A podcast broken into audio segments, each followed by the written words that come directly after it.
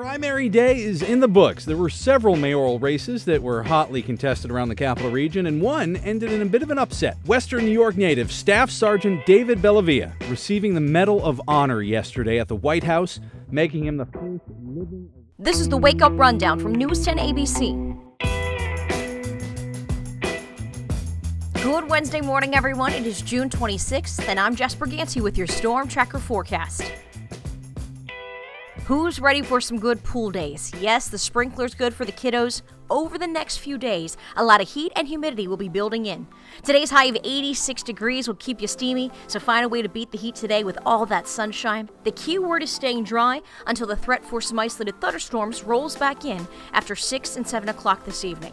One or two of those storms can push on strong, but nonetheless pretty scattered along a line of storms that works in as early as 6 or 7 through the evening, and then will dry out overnight. We back down to a low of 66, and by tomorrow, more sunshine and a high of 87 degrees. Uh huh.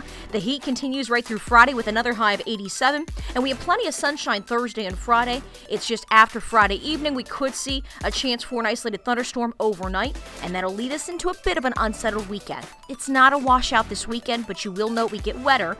Come Saturday, some showers and thunderstorms in the morning can't be ruled out. Otherwise, sunshine in between those shower threats, a high of 84, and we'll cool it back down to a high of 80 on Sunday.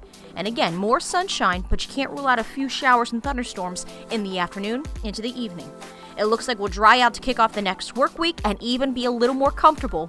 A high of 78 by Monday warms right up quickly to a high of 84 by Tuesday. That's your updated Storm Tracker forecast. Here's today's top headlines. In the news today, several capital region cities held primary elections for mayoral seats last night, and we have the results for you. The Cohoes race ending in an upset, with challenger Bill Keeler defeating incumbent Shawn Morse, who's facing federal charges for the misuse of campaign funds. In Troy, incumbent Mayor Patrick Madden defeating Democratic challenger Rodney Wiltshire in a landslide victory. In Schenectady, it was a closer race. The incumbent Mayor Gary McCarthy defeating Teresa McCalmon 52% to 48%. And finally, in Hudson, challenger Kamal Johnson soundly defeating incumbent Rick Rector. For your other results, you can go to news10.com. A six year old boy is recovering this morning after being hit by a car in Schenectady. It happened yesterday in the area of Ashmore Avenue and Central Parkway. Police say the boy was riding his bicycle. Officers are reminding drivers to keep an eye out for kids now that school is out for the summer. An arrest has been made in a homicide investigation in the city of Amsterdam. 37 year old Michael Cable found dead last Wednesday on the sidewalk outside of his first floor apartment on Lefferts Street. Police say he'd been attacked inside his home and then went out to find help. More details on this arrest are expected to be released later this morning. Continuing coverage on a business in Saratoga raided by multiple law enforcement agencies, including the FBI. Turbine Services Incorporated, operated by Ronald Riggi and his brother. Ronald Riggi is the husband to well known Saratoga socialite Michelle Riggi. The FBI has not released very many details about what they were looking for inside that building, which sits on Old Gick Road. We should learn more in the coming days. Stay tuned, we'll keep you updated. To an update now after a 76 year old man was hit by a car in Latham Monday night. News 10 has learned that the driver of that car, 19 year old man from Averill Park, was allegedly driving without a license or proof of insurance. The victim suffering minor injuries. And today, a new law goes into effect, helping to make slow moving vehicles like farm equipment more visible to other drivers.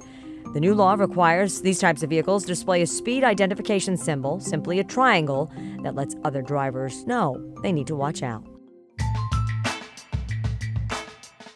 A green initiative right on the city streets of Albany. Yeah, News NBC's Jamie DeLine telling us now how it's going to shine a light on reducing greenhouse gases in this effort. Jamie, good morning. Good morning. Albany will be getting new, smart, energy efficient street lights. The New York Power Authority is working with the city to replace these old lights in an effort to help reduce greenhouse gas emissions. They say taking out these old lights is the equivalent of taking out 600 cars off the road. The New York Power Authority will also be providing the city with $850,000 in funding for the nearly $20 million upgrade.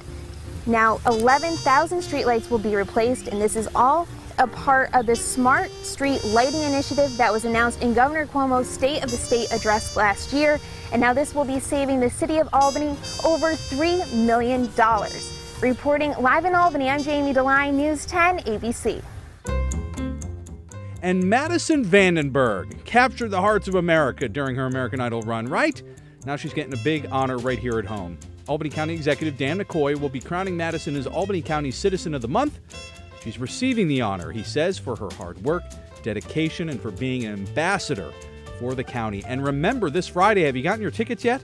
Madison and her best friend, local voice contestant Mariah Formica, will be performing at the Times Union Center Friday night. Tonight, Troy's Rockin' on the River Summer Concert Series continues. The free show kicks off at 5 o'clock with the folk rock band Driftwood performing. Western New York native Staff Sergeant David Bellavia receiving the Medal of Honor yesterday at the White House, making him the first living Iraq War veteran to receive that recognition. We honor your extraordinary courage. We salute your selfless service. Bellavia accepted the award from President Trump on behalf of those he served with in Fallujah. That this is our award, and we're treating it like it's our award. And they've really, their love and kindness has really meant the world to me. On November 10, 2004, the platoon came under attack while on a mission. We were engaged by multiple insurgents, and uh, we ended up being pinned down under fire and uh, we could we couldn't get out. Retired Sergeant First Class Colin Fitts credits Bellavia's bravery for saving his life. War correspondent Michael Ware was embedded with the group and witnessed the heroic acts. David Bellavia had to go back into a darkened nightmare of a house where he knew that there was at least five or six suicidal jihadis waiting. Bellavia was originally awarded the Silver Star. Then in 2016, after second review from the Defense Department, President Trump decided that Bellavia's actions were deserving of the nation's highest honor for valor. Now retired from the military, Bellavia tells me it's his honor to have served our country and he hopes his story inspires future generations to serve as well. Whatever branch uh, of service you choose, uh, you're a part of something very special and a great institution, and you're going to make this country better. In Washington, Bree Jackson.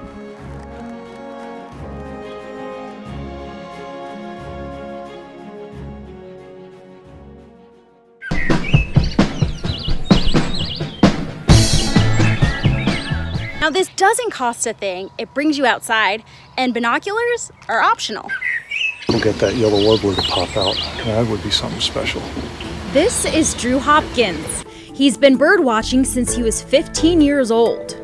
It is what it is. Uh, it's watching birds, and it can be a lot of fun. He works at the Five Rivers Environmental Education Center in Delmar. Uh, there are so many different kinds of birds here at Five Rivers this year. We've already seen over 150 different species of birds. Bird watching is prime at the Living Museum, which is comprised of more than 450 acres of fields, forests, and wetlands would you say is the key when it comes to birding? Uh, listening is actually listening for birds, hearing them, that's the most important thing you can do. I spot birds of all different varieties, like the northern cardinal, red-winged blackbird, and cedar waxwing. The grounds are free to visit and open daily from sunrise to sunset. In Delmar, Cassie Hudson, News 10 ABC.